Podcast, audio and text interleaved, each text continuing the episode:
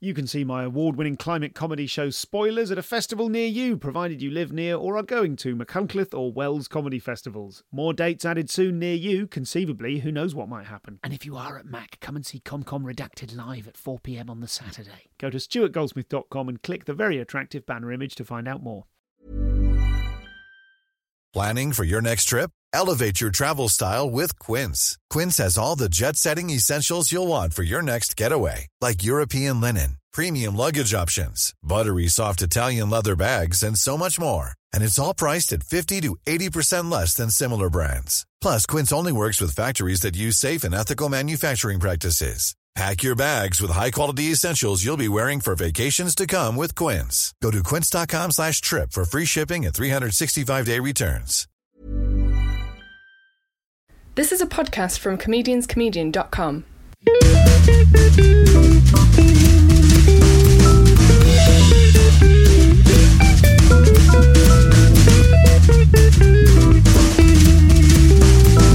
This is the Comedian's Comedian Podcast. Hello and welcome to the Comedian's Comedian Podcast. I'm Stuart Goldsmith, and today I'm going to be talking to Ben Norris, who, as well as being one of the funniest people socially that I think I've ever met, is an incredible improviser. He's got really good jokes, but we're going to be talking in the episode today about uh, about his quest to to release himself from the confines of his prepared material, uh, to activate his uh, his demon. Uh, more on that later, and uh, and find in himself a kind of uh, free and energetic and and sometimes quite manic energy that then leads him onto greater heights of creativity. So we, we probably won't making it be sound that uh, uh, pretentious. Maybe we will. There'll also be a couple of uh, boneheaded references to the Hulk. Um, so Ben Norris uh, today, and I think that's going to be a lot of fun. I, I, think you're really going to enjoy this one. Very different to the conversations we've had so far. Uh, and remember, coming up later in the series, we've got Paul Sinha on political comedy, uh, and I've just yesterday recorded a fascinating interview, genuinely electrifying chat with Adam Bloom, who is in many ways the janitor at the bottom of the basement of comedy, fixing jokes for people people and uh, sort of the only guy maybe who understands how jokes really work on a on a sort of technical. Uh, exploded diagram kind of a level. That's probably going to make less sense to you now than it will after you've heard the that episode. So uh, look forward to to Paul Sinha and then Adam Bloom after this conversation with Ben Norris. A tiny bit of admin. You've been sending me lovely feedback um, and I, some of that feedback has said, stop talking less at the beginning. But I need to say this because at the moment I've got a, a loyal core of uh, followers and downloaders. So thank you very much for, for downloading or streaming this on um, iTunes or SoundCloud. Um, but I am keen that we get more people out there listening to it. I'm convinced that uh, there is value to be had in, in some of these interviews uh, on the subject of creativity generally, and not just in terms of the lonely, sad comedians such as you, perhaps, who are listening to this on the way back from a, a gig for 30 quid in Devon. Um, so uh, forgive me if I just spend one minute on uh, a couple of little uh, adver- advertorial things. Is that the word? Um, thank you to everyone who's been following at ComComPod, which is the, the Twitter of this podcast. Uh, and I nominate the following people uh, comedians Matt Green, David Morgan, Andy White, Sarah Millican, David Whitney, Al Cowie, Nish Kumar, Brian Gittins, and Michael J. Dolan, and the comedy critic Bruce Dessau. Uh, I nominate you all super goldsmiths. Uh, this is a, a, ludicrous thing I've made up, which is uh, just to, to say thanks to people who have, yeah, to, to, say thanks to people who've helped retweet my show to their following, uh, to say thanks to them by giving them a name based on my own name. Good, good work. Stuart. Um, please join the Facebook group. Uh, if you go to comedianscomedian.com, there is a button there. Um, you can join the Facebook group and share the latest episode on your own Facebook page. Uh, and if you'd like to see me uh, do some stand up, I'm going to be performing at Old Rope, which is a, fabulous uh, night run by the wonderful Tiffany Stevenson uh, at the, the Phoenix in Cavendish Square near Oxford Circus in London. I'm going to be closing, I'm going to be headlining Old Rope on the 21st of May. And uh, what you'll get to experience there is two things. you'll get to probably to see people incredibly incredible comedians like Rich Hall and Stephen Merchant going there and trying out new stuff for their tours or for TV appearances. And then you'll also get to see some poor bastard trying to then headline the show after all the exciting famous people. And on the 21st of May, that poor bastard will be me. Uh, I'll be running in some new material for my Edinburgh Fringe show, which, in defiance of edfringe.com, remains entitled Prick. Um, you can't search for Prick, uh, it needs to be censored. We're trying to fix that at the moment. We're trying to complain, we're trying to take some sort of action. Thank you to Chortle uh, and Jay Richardson who have helped us raise that. Um, that's sort of an interesting censorship issue, which we might get into in, in later shows. And thanks to Chortle as well uh, for featuring the Comedians Comedian podcast on their homepage as recommended. They called us quite geeky, which I think is fair. Last thing, tickets for Prick, which is a venue called The Pleasance. They're on sale at edfringe.com. And tickets for the Comedians Comedian Live at the Gilded Balloon. They're going to be on sale uh, soon as well. So please send me your questions, remarks, comments, suggestions for guests. I've had some great suggestions coming in. Uh, more of those, please, to info at comedianscomedian.com. That is all the advertorial guff for today. Please enjoy Mr. Ben Norris. So, where are you at the moment with comedy? How are you enjoying it? How's it treating you? Uh, good, actually. I think I've been going through a, a healthy, um, regenerative uh, period where I'm. Um, yeah, you know, I think anyone in stand up who's been doing it a long time goes through peaks and troughs, and there are times when it's not. Uh, it doesn't feel quite as uh, as much fun and, and, and as creative and fulfilling. It can be.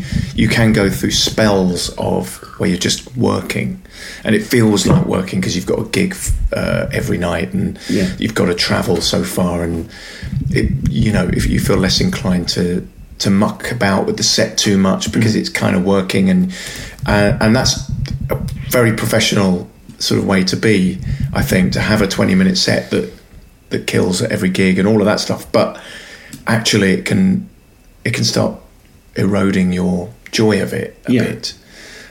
So I think every now and then you just have to kind of check yourself before you wreck yourself. Yeah, You know what I'm Word. saying?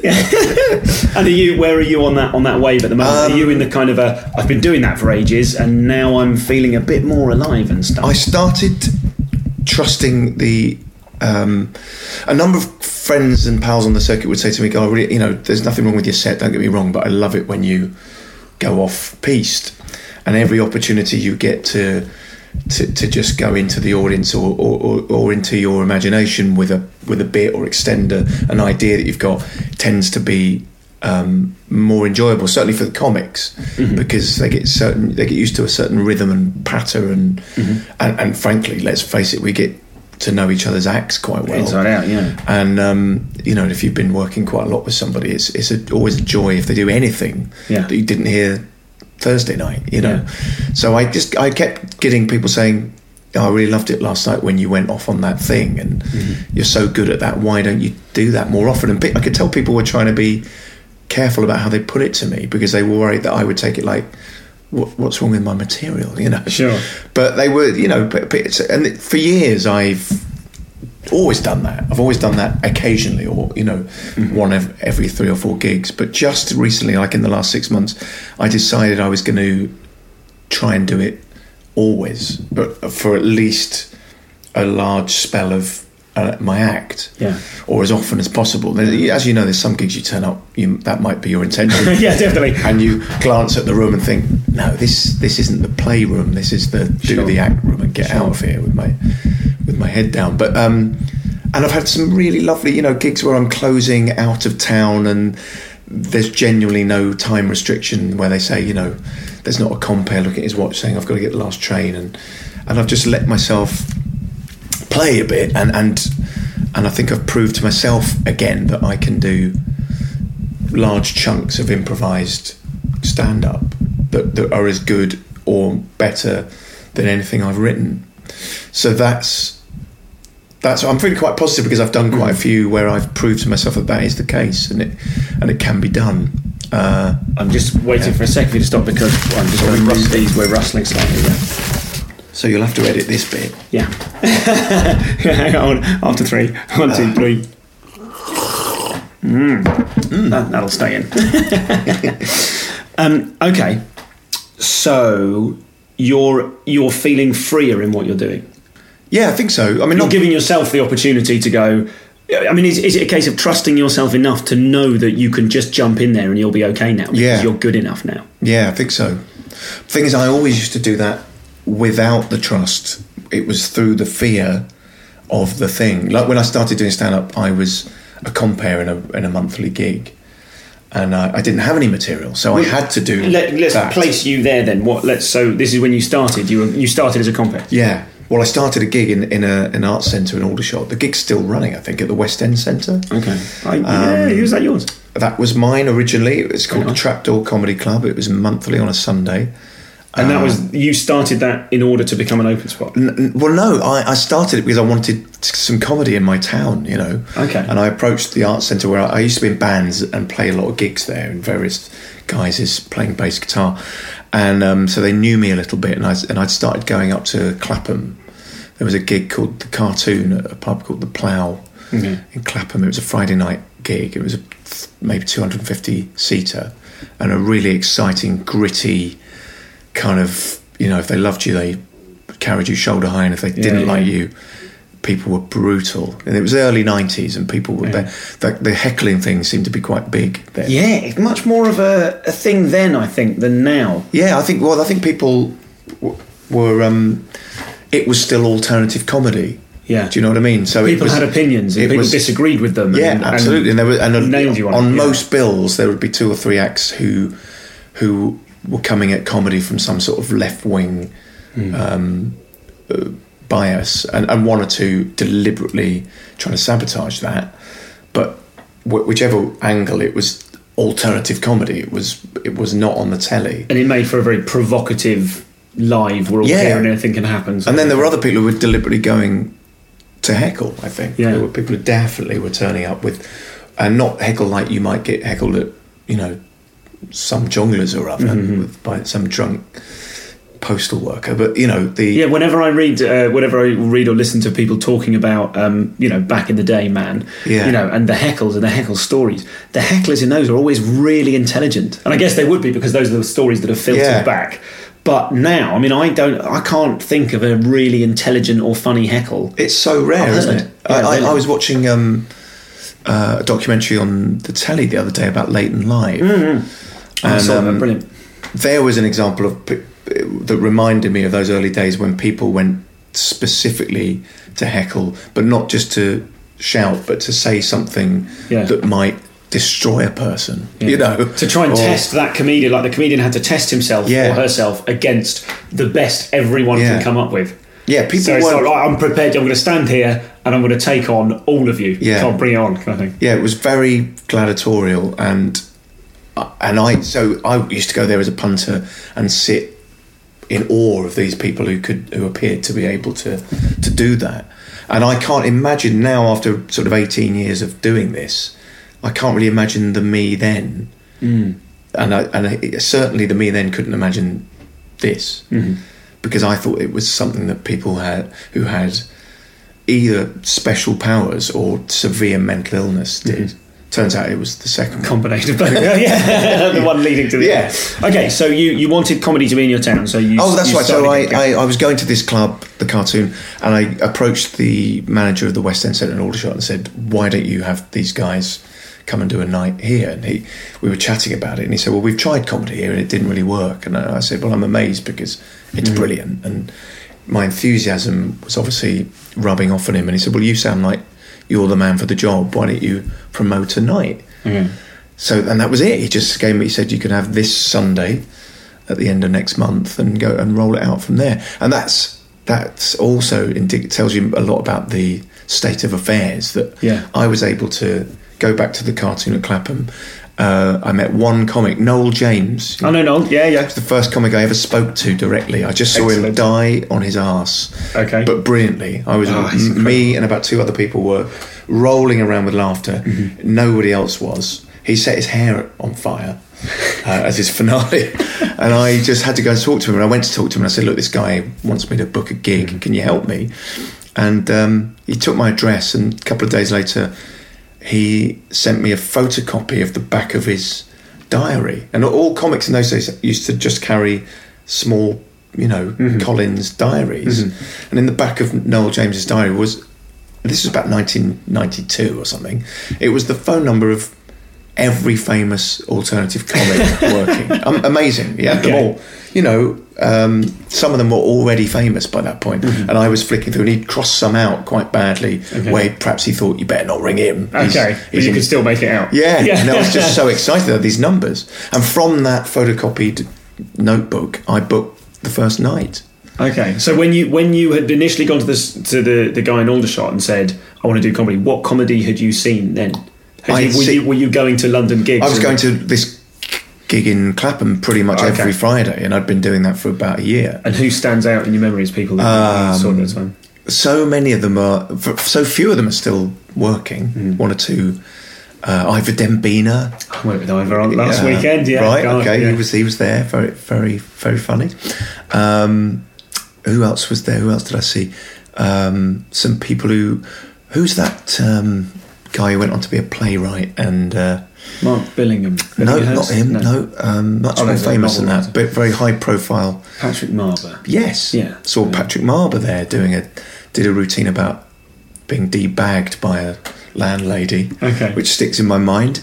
Um, uh, oh god, my memory's appalling. I wish I'd written these all down. I could have prepared them. No, but lot, lots of lots of people. Who, one or two are still working. One or two have gone on to be famous and rich, and, and a number of others who've disappeared off the face of the earth.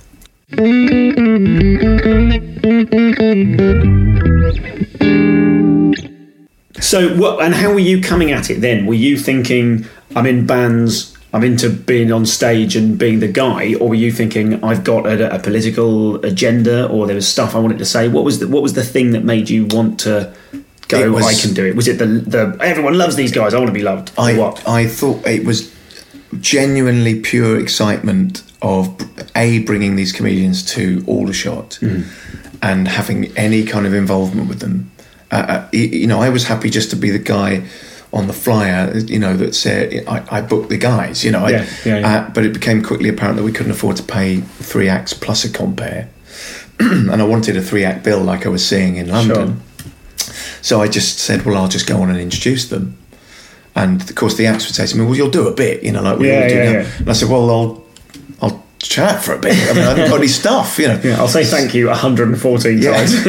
but of course, it was the, it was a really small but well-meaning crowd, sixty or seventy people, if if, if I'd done really well, and um, they were just genuinely delighted that somebody had thought to bring this thing to crummy little Aldershot, as everybody sees it there.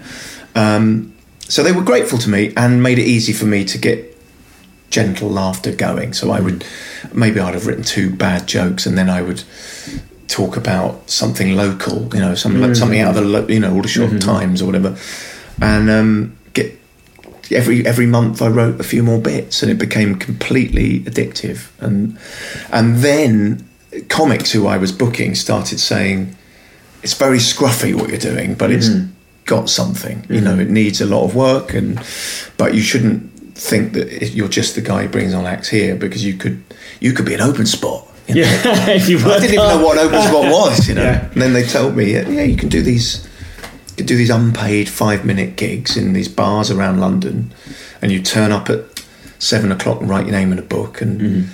and at the time, I think it was really quite a fledgling scene that open spot world. This wasn't a when you it wasn't at clubs where you were trying to get a gig at that club. Mm. It was bars that just did open mic nights and um, they probably still exist, but I haven't been to one for a long time. But I used to go to one called the Bar in Willesden that one of these comics told me about, and um, I remember the I think the first night I went, Paul Tonkinson was also queuing up to sign his name in the book, and Rudi Lickwood. Can't remember anyone else. Um, oh, that Coren woman, what's her name? Uh, who's now on the radio quite a bit. Victoria. Oh, Victoria Coren. She Okay. was tr- trying her hand at stand up, and uh, and these people would turn up every Monday night. I think it was a Monday night, and you'd see them perfecting little bits and And so, if, if your your kind of your beginnings as a comic were just being up there and saying stuff, you said you might have had some bad jokes that you'd written. What Mm. was your what was the beginnings of your writing process? What did you think? Oh God, I've got to come up with something at the last second, or were you What? How much thought were you giving it at the time? I, I- I started giving it more and more thought because every month it became like a week before the gig. It became apparent that I'd done everything.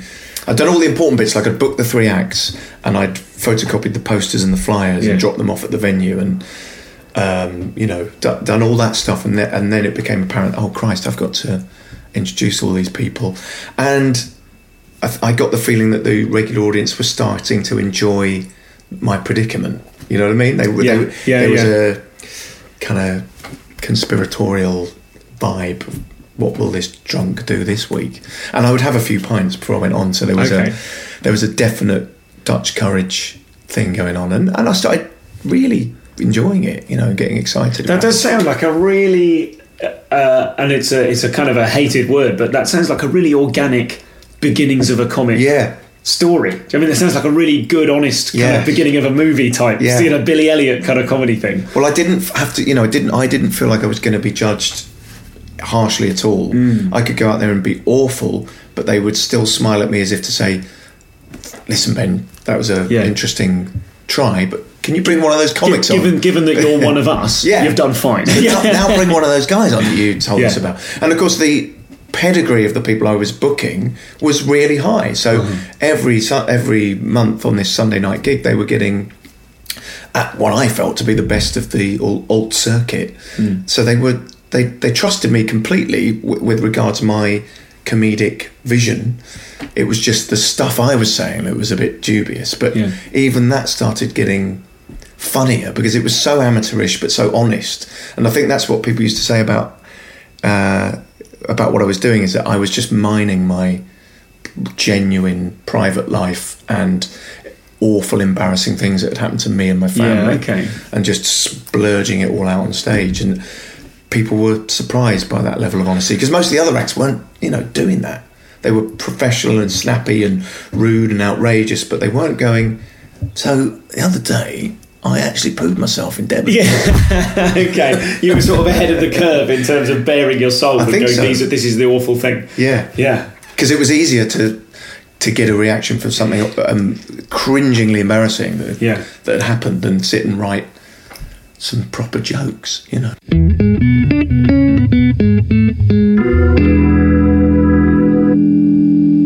So were you before you got into liking comedy? Were you funny in the pub? Were you the sort of person that you know? Were you funny at school? Yeah, I think so. I mean, it, yeah, I think I've probably fall into a lot of those cliches about trying to protect myself by by being amusing. I certainly, I was a kind of, I was a very small kid at school. I was, um, I was one of those. My voice didn't break till I was about seventeen, and Okay. I was a tiny little fellow when I left school. I didn't look like I should have been out in the workplace. I should. I didn't look like I should have been out of the house on my own. um, so I think that affected my psyche a bit. I think I always thought that I needed to prove myself a bit more than perhaps some of the of my mates. And um, when I was a young punk in the early eighties, I suppose I I remember like an actual punk, like hair and safety actual- pins. Yeah, I had spiky. Well, not safety pins so much. We were we were anarcho punks.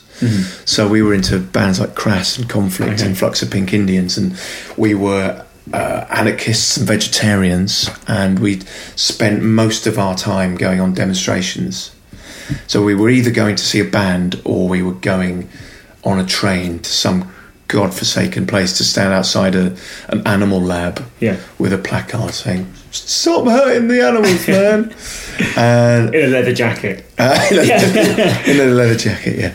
Uh, actually, we off, quite often wore ludicrous UPVC-based clothing and shoe products, which um, pretty much proved why leather is so good. Yeah. Um, but uh, I, you know, there was a lot of standing around, and hunt sabbing was another uh, hobby. Did you go and do that? You did that um, twice a week. Oh man, yeah. when I was eleven, Yeah. I would read. I'd read about people hunt sabbing, and Oh, I'd be in Leamington Spa, and I'd be thinking, "God, I'd love to do that," and just feeling like I had no connection to that. It was world. great. It was, you know, it was. We were revolutionaries in our Surrey, Hampshire border kind of way. I was in the bands, these silly bands. Stigmata Club was the name of the band I, I was in with my cousin Jamie. Excellent. And I think that's the earliest memory I have have of people gathered around and me taking up the mantle of entertainer, Okay. and it would be. Uh, you know, probably an evening around somebody's house. We were all teenagers. S- uh, Most of them were older than me. I I used to always hang around with slightly older groups or groups of people that were slightly older. Um, and I don't know if that's indicative of some psychological thing that's relevant. Someone listening to this might better work that out. So, sorry, I'm rustling on your um, That's all right. raffia. Keep moving things. Keep moving things out of the way of this man.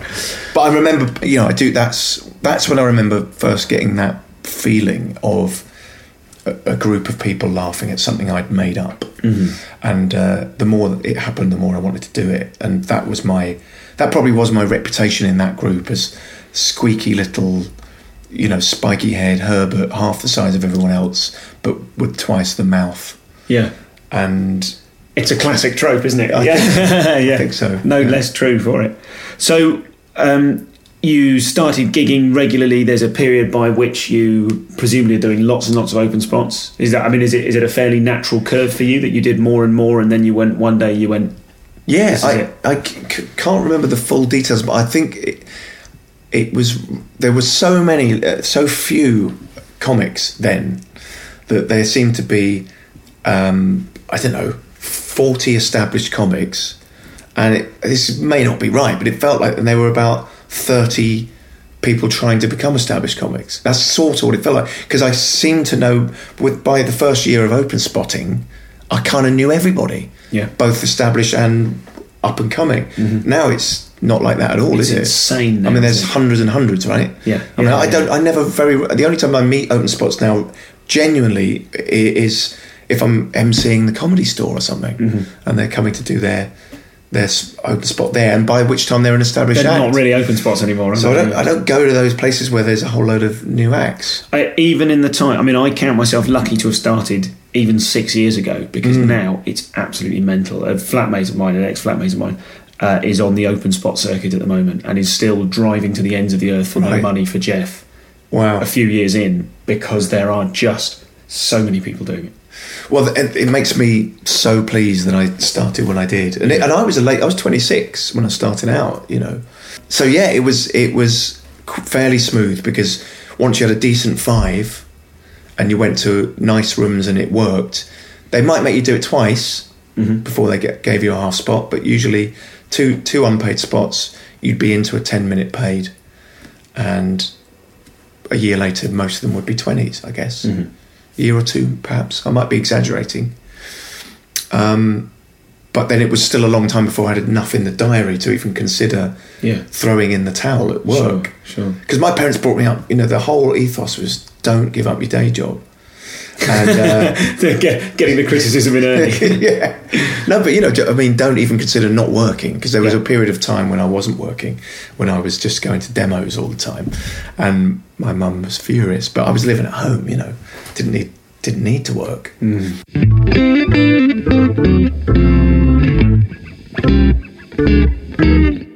Let's talk about the material that you do now. What Yeah. sort of.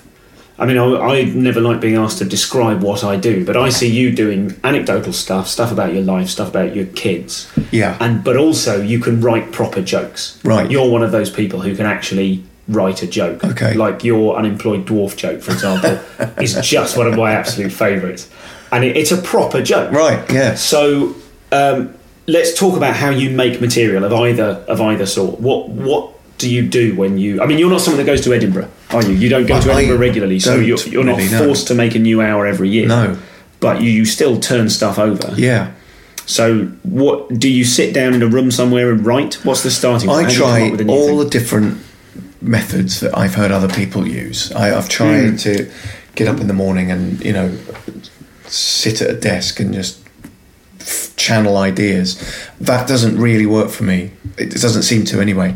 I try and use all the travelling time that I can use to to to do that. So uh, trains, I, I get trains everywhere nowadays, uh, or or I take them my motorbike if I if I can get there and back in the day.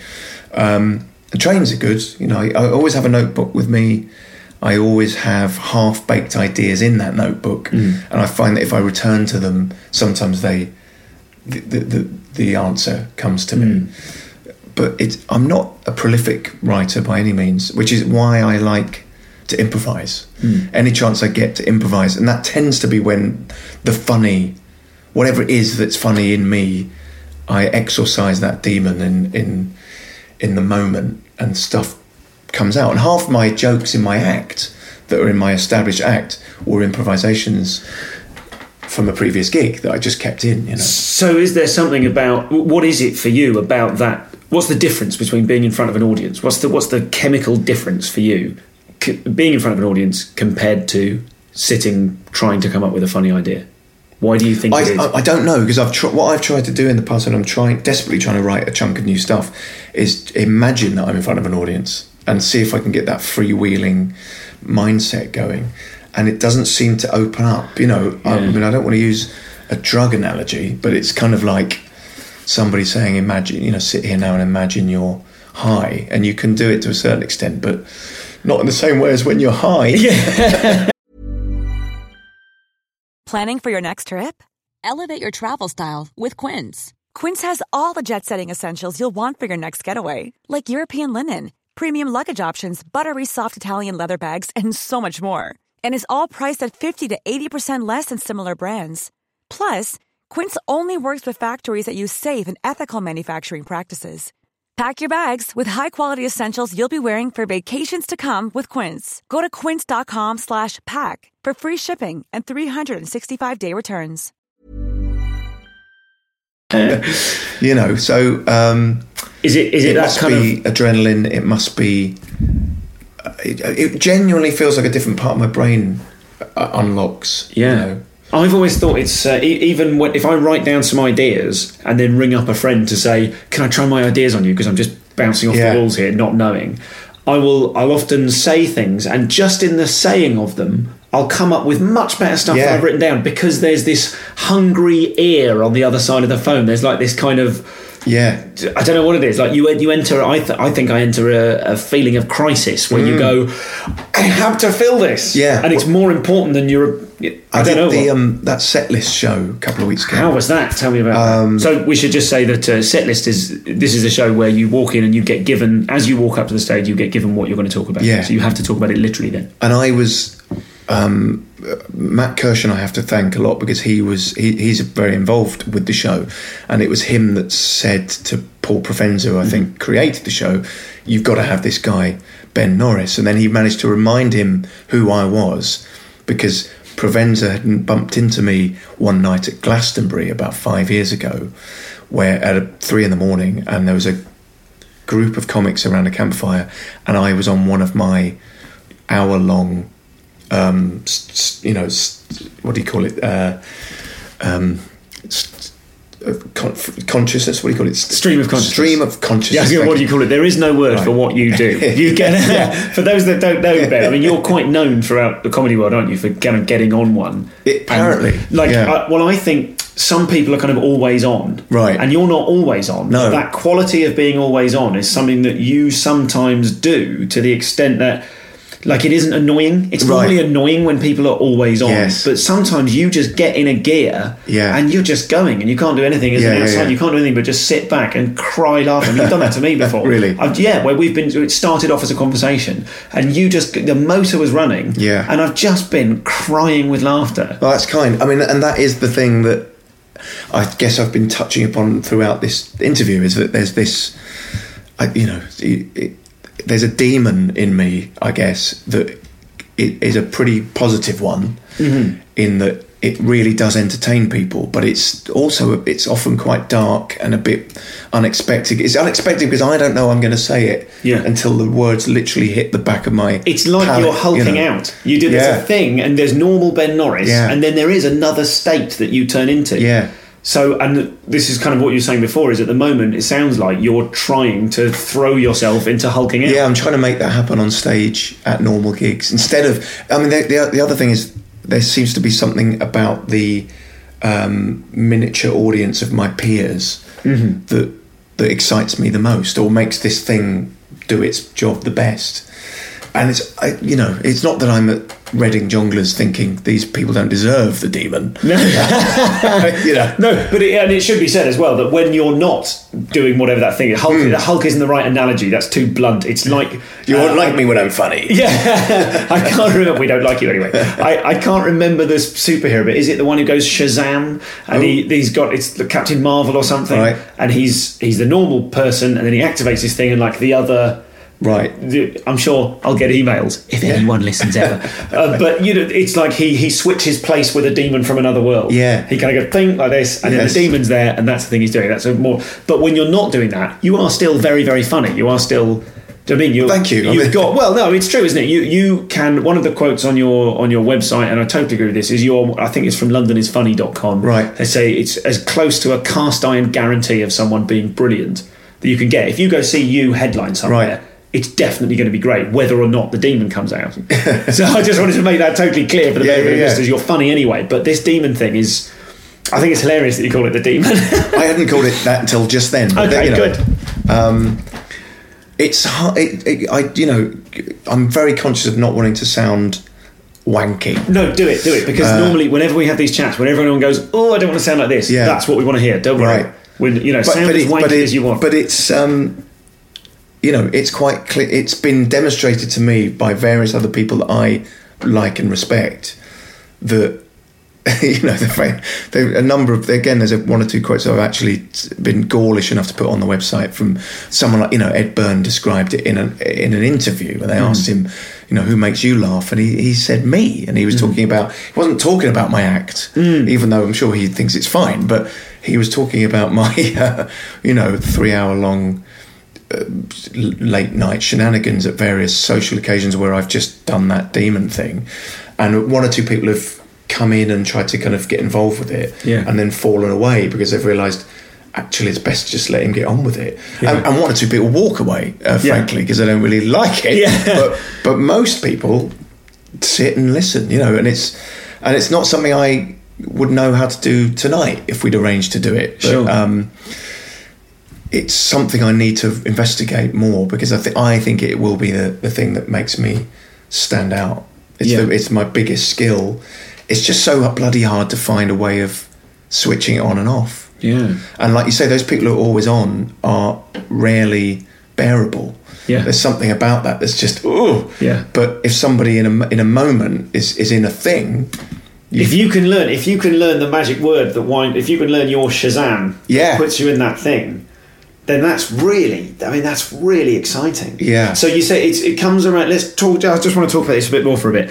Y- You say that that comes about more often when you're with peers, when you're with comics. So is that like because they're super audience members? Like the audience makes you want to leap out and it's yeah, it's kind of like I won't be able to do any old crap with these guys. Yeah. they've heard every um, pull back and reveal gag and every technical type of joke.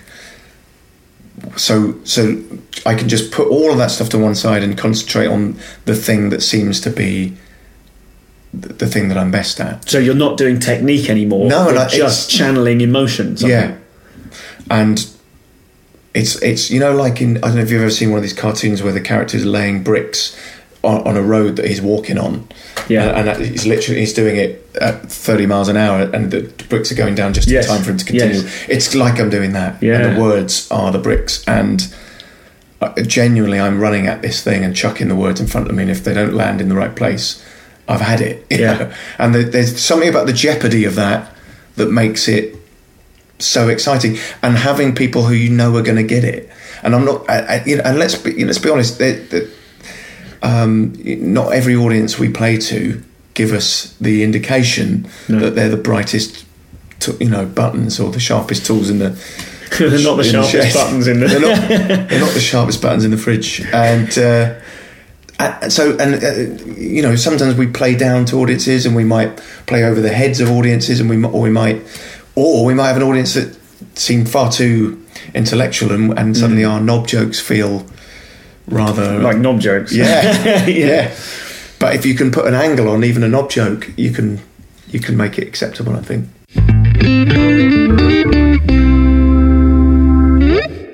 You've described being in this state when other comics are around and you know people have tried to get involved. Have people been combative in the past? Have you ended up in kind of almost like put down Yes. battles with people who've Yeah. tried to get involved? To, to tell us about that. Um, Give us an example. I've been in one or two. I don't need to name names, but I was at. Um, um, there was a, um, a bachelor weekend. Is that what you call them? The um, it was somebody's stag, Okay, got you. and I didn't know. I thought that might be a thing I hadn't heard about. Oh, I've never been on one of them. Have you not been to, out? to a bachelor weekend? oh, you'd love it. Uh, just bring a bachelor. Um, it was a stag weekend, I suppose, but it was in a big posh house, and it was a quite high-profile comic who shall remain nameless. They all will in this story, but um, I think it was um, somebody had started saying, "Oh, later on, Ben will be." For the uh, benefit of the listener, high-profile comics include Ed Byrne. I just- feel like I should name a list of people. It could be any four of the be- following twenty people: Dara Yeah. O'Briain, He- he- Andrew Maxwell. they were all there. but I think somebody started saying, um, "Oh, you know, can't, can't be long now before Ben goes off on his thing. You know, the the, the crazy rant will start." And I and I, you know, obviously I was drinking, etc. And um, I was genuinely thinking, "It's not, it's not coming. I'm not." It's not going to happen. I'm just going to. I might just sit this one out. Yeah. Maybe I'll just be like other people and just listen to other people talk and say the occasional thing and giggle and drink my beer and uh, wander around this massive house that they'd rented and have a laugh. And but sure enough, at a certain time of night, it it appeared. You know, I started. Do you remember what started it? Some it would have been conversational, you know, and I would have started a thing, got a laugh, and thought, right, here it comes, and. And a few people were going, oh, here, here we go, here he goes. Norris is doing this thing, and um, and one or two characters inevitably who maybe hadn't seen it before didn't didn't value it. Yeah. They didn't value it. Um, you know, sort of interrupted, and then a few other people go, shh, don't it? It's let, happening, It's it's happening. Let him go. It happened once before, and it was, um, I think it was Glenn Wool's stag uh, night. We ended up, I think it was at Ed Byrne's flat that time, and he put this movie on, a black and white movie made in the turn of the century called. It's about the. Um, it's a really outrageous film about the Ku Klux Klan. Okay. Birth of a Nation. Right, That's what it's called. right. And somebody put that on and said, "What we're, we're gonna we'll just sit in the lounge. We'll turn the sound off, and we'll all just voice it." And um, this was you know two in the morning, and it started with you know various different people doing the voices of the characters as they popped up on the screen, and then I just took over. Okay. And again, I remember one other comic was do, who stayed in the mix with me. Yeah. Being told by the others, "There's no point. This is not just honestly. Let Norris do this." And again, this is the bit that I think sounds like I'm blowing man trumpet. So you know, but you you said I have to go Yes. through with it. Yes, yes. Well, I, I was- hereby absolve you of any uh, trumpet Well- accusations. this is what I'm told later. I was a bit drunk, so I can't remember the full details, but I voiced after the ten minutes of the movie, everyone else stopped voicing the characters, and I voiced every scene till the film ended, and the lounge of this house was packed full of professional comics, apparently rolling around Yeah, yeah. in hysterics. Now I no, I don't know if I could ever do that again. I don't know where it came from. I just know that this thing was happening, and I just stuck with it. And the, apparently, the movie is two and a half hours or three hours long. so I did the whole movie, Oh God. and it yeah, every time I kept thinking, right, that was five funnies in a row. I'm going to drop this in a minute. Yeah. You know, the bricks Another fell brick into would place, and it- oh, yeah, God. and blimey, it's something I look back on, and, and I was told by others that was bloody phenomenal. You know, Yeah, yeah. You know, people would say things like, "I'm not saying this, your act's not good, but Yeah. Jesus Christ, Yeah, yeah. you can do that." And I was, Yeah. and I'm like, "Well, like, where can I do that? You know, when will that ever be a? When will anyone ever say?" Well, you know, I have thought about maybe just sticking on a film like that and doing it in a Yeah. in a in a in a venue. Well, let, let's let's talk then about the risks that that would take because the first thing that occurs to me is for you to take big risks like that. You know, that, that's what we're talking about, isn't it? Like free Yeah. falling, diving in. You're in a situation now where you have a, a large family. You've got Yeah, three suddenly, kids. yeah, Yes, yeah. a sudden large family. You've got triplets that all. How old are they now? Uh, six six six. Lovely, good year. Maybe this is your year for the demon. Um, but you've got responsibilities as a father and as a breadwinner and those sort Yeah. of things. So and, and also you've got responsibilities in terms of your family and the time you can spend away. So if you're doing money, if you're doing earning gigs Wednesday to Sunday, or you know, I mean, I saw you recently at um, the Hob on a Monday. Yes. night. Yeah, and that was lovely to see you there trying new stuff off a tiny bit of paper and worrying and all the rest of it. But when can you find a time to go? I'm now going to risk this. If you're not, that's the sort of thing I'd do in Edinburgh preview, and I'd go right. I'm going to try something really different for this. I've got no dependence. If it's an Edinburgh preview, it ultimately doesn't matter. Do you feel? I suppose what I'm asking is, do you feel that you haven't taken these risks before because of professional necessity? I think the um, the obviously there's an element of having to be a, a husband and a father as well as a comic, and lots of people achieve that with no problem. Um, but things like that new material night, you know, on a Monday, if I've been away, like you say, from Wednesday through got back on a Sunday, I um, always feel like I owe my wife a couple of evenings with her. Of course. And and a lot of those new material nights are on Mondays, aren't they? And I just think, yeah. I'm amazed how many people are willing to just.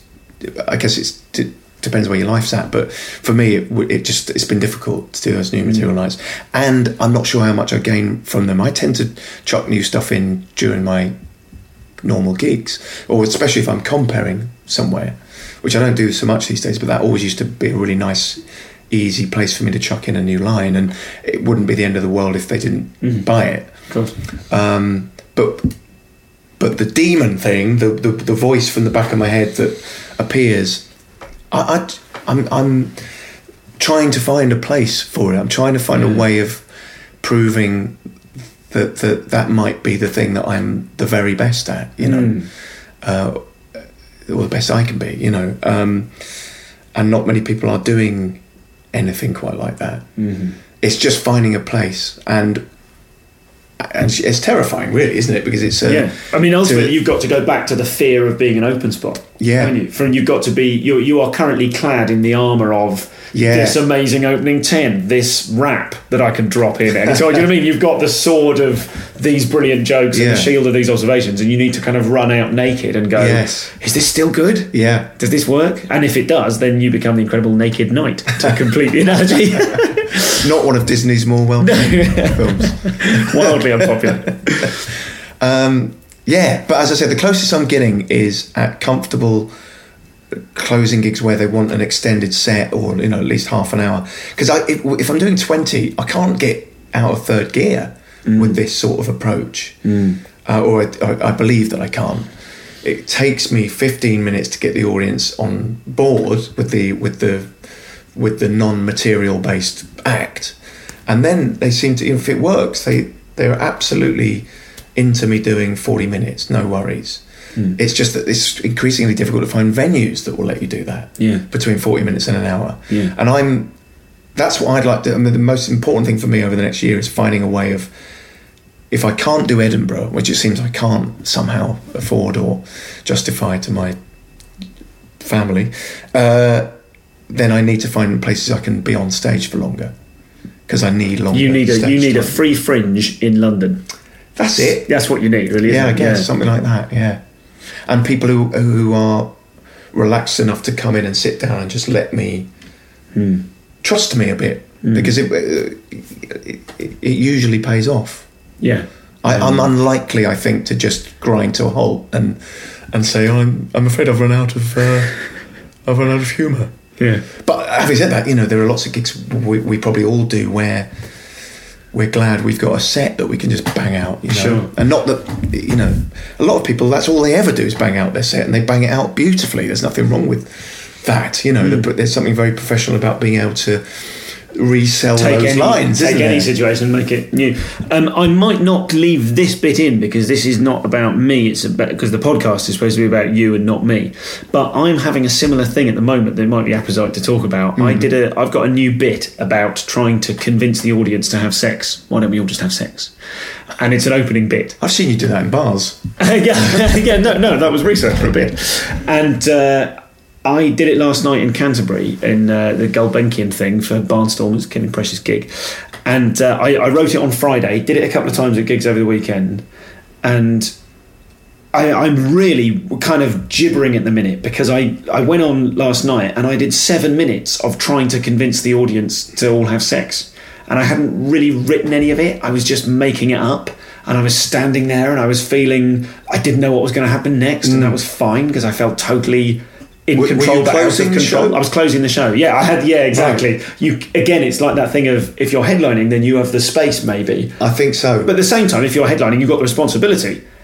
I mean, in some ways, you'd think knows? you could go on in the middle and try something like that, Yeah. and the evening wouldn't be a washout because someone's going to come on and close. Yeah. But in actual fact, I think there's too much responsibility for shifting the gear, uh, the the gig into a weird mindset, and then saying to your colleagues, "Well, sorry about that." Yeah, exactly. Whereas if, good luck. If you're on last, you can't have ruined anyone else's work. No. And if you're on last, you're king of the audience. You're king of the show. Yeah. And you get to come out and say, "Well, tonight the king is going to take some absurd risks." Yes. So maybe it does feel better in, Yeah. in that sort of environment. and. I think they they don't know what your act is or your agenda unless they've come to see you before, and then presumably they already like you, and b they'd be delighted that Yeah. you're not going through the same twenty minutes. you get the Radiohead thing of going on. Hey, this is Yeah. if you like me, then you've got to prepare to Yeah. come with me as I as I, I will do something. creep, but Yeah, uh, I'll do creep at the end. Yeah. if you're good. Yeah.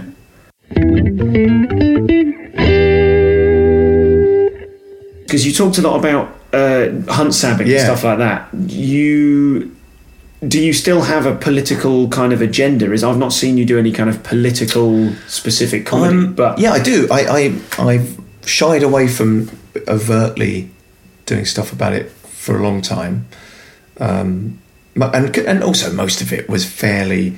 When I started out in stand up, I was a bit left wing, and so was everybody else. You know, there's no surprises there. Uh, nowadays, of course, there's a lot more um, Canadians uh, with their bizarre right wing agenda. No, uh, there's no, but you know what I mean. There's a, there is a lot more diversity in uh, politically on the circuit, and that's probably a good thing. I'm still um, fairly obvious kind of lefty. I'm still a vegetarian. Um, I, I- I'm, I'm non-religious. I'm doing a chunk of stuff at the moment about faith. Okay. Um, so that so that's the closest I've got probably to an overt bit of here's my opinion on this thing, you know. Um, but but it's luckily it's funny, so I think that makes it you don't feel like you're being um, lectured. Hopefully, Does when you're doing when the demon comes out, when you Mm. get on one on stage, do you ever get on one around existing material? Might you kind of go right? I'm on it now, and I know I've got some stuff on faith, so now I'm gonna just pick bits out of that and do it, or does it go somewhere completely other than your material? Does it go to? A, to it tends to go somewhere completely other than my material. The the thing that keeps happening is that I've got the demon rolling and it's mm-hmm. fine mm-hmm. and it's kind of hitting. It's mostly hitting the ons and not the offs, and a, my other sensible head says, "Well, okay, we've had a bit of fun. Uh, better get back to the material, don't you think? Yeah, yeah. Shall we do the act? Shall we? Come on, shall we? And then I tend to think, right, okay, well, I've freewheeled for 10 minutes. I better do five minutes of stuff. And that can be, as you probably know yourself, very, very tricky Yes, to well- get back into the material because it suddenly the material can look clunky in comparison. You know? Yes. Here's an opinion I thought about and wrote down. We're actually there thinking, no, we're, we're watching you Yes. be electric and Yeah. run around naked. Yeah. Why are you going to start telling us about, you know, Yeah, why have you put your pants on? Yeah, why have you put your pants back on? Leave the pants off. Yeah. Yeah, but I mean, the- the- there, there, there are some people who can do that very skillfully. I think with me, it's slightly clunkier. Um, and, and, and often I've been told, again, I've come off stage and, and mates, circuit friends, and promoters have said, you didn't need to. That was great, by the way, but you didn't need to go back into your into your prepared material if you it was all working. So why, you know? And I'm just thinking, well, can I do that for 20 minutes and still get paid? Because that just seems too like mu- too much fun, you know. Yeah. Um, and of course, when you're MCing, you can do that. Except that I always think MCs should do some something that sounds like a setup punchline. Yes, to get just everyone so in the the audience and knows that yes, that's what most people are going to be doing. You know.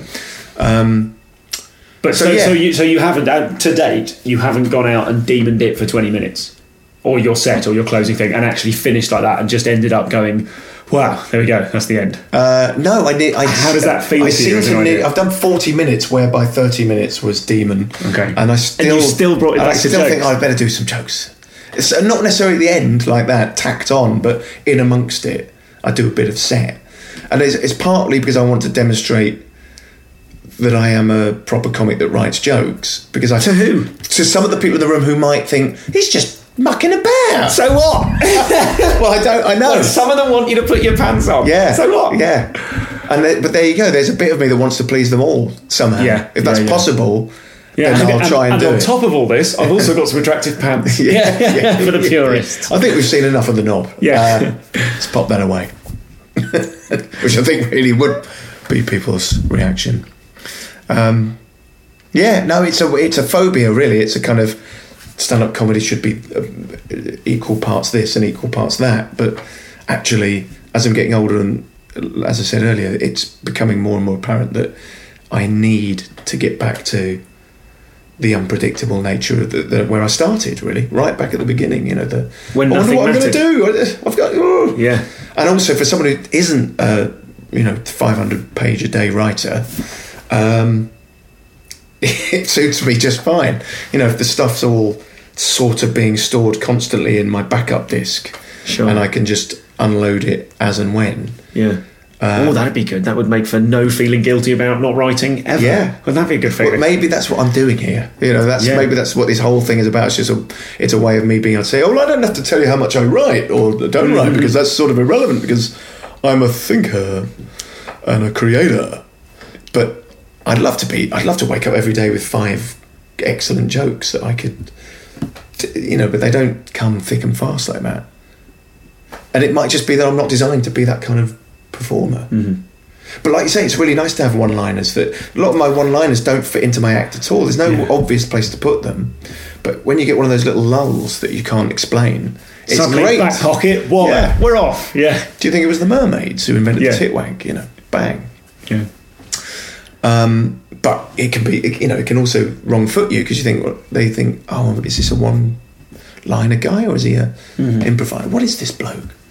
And I think it's because I didn't have any disciplined approach to the um, the thing of making people laugh. I just wanted them to laugh.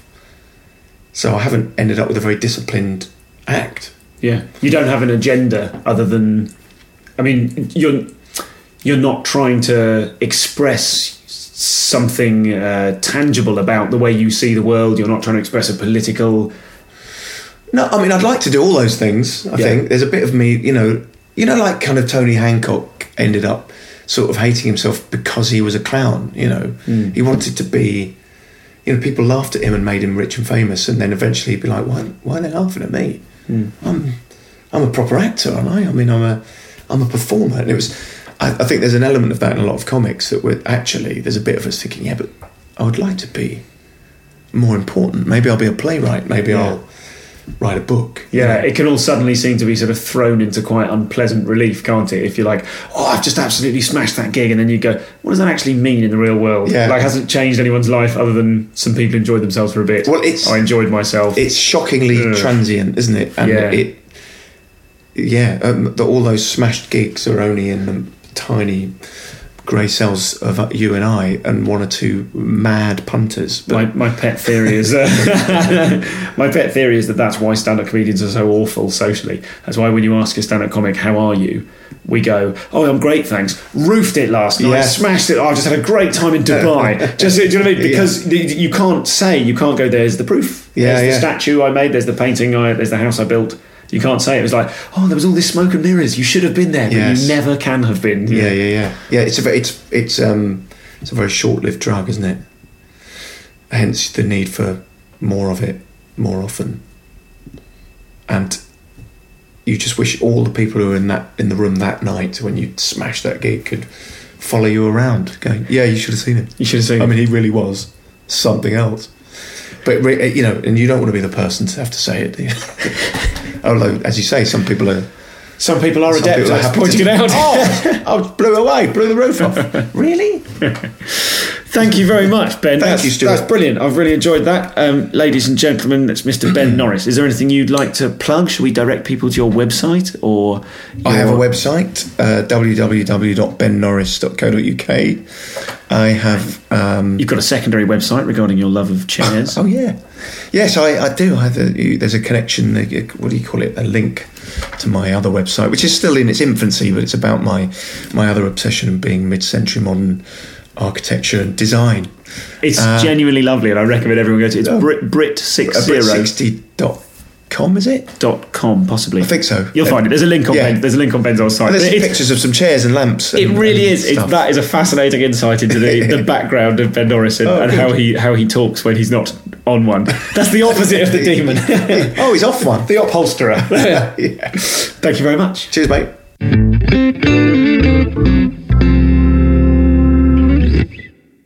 So that was Ben Norris. I hope you enjoyed it. I got lots out of that chat. Um, I love the idea of running into battle naked uh, and trying to convince yourself not to put your pants back on.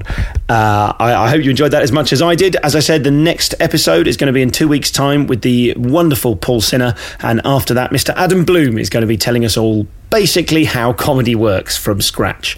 Uh, so I hope you enjoy those. Uh, any questions, tweet me at ComComPod or email me info at comedianscomedian.com. Um, looking forward to hearing what you have to say. Last thing, of course, is just to thank everyone involved in the in the creation of the Comedians Comedian podcast, uh, primarily Graham Crockford and Tom Wateracre for their technical support. Uh, thanks to my guest today, Ben Norris, and also thank you to To Entertain uh, for their support as well. Thanks for listening. Speak to you soon.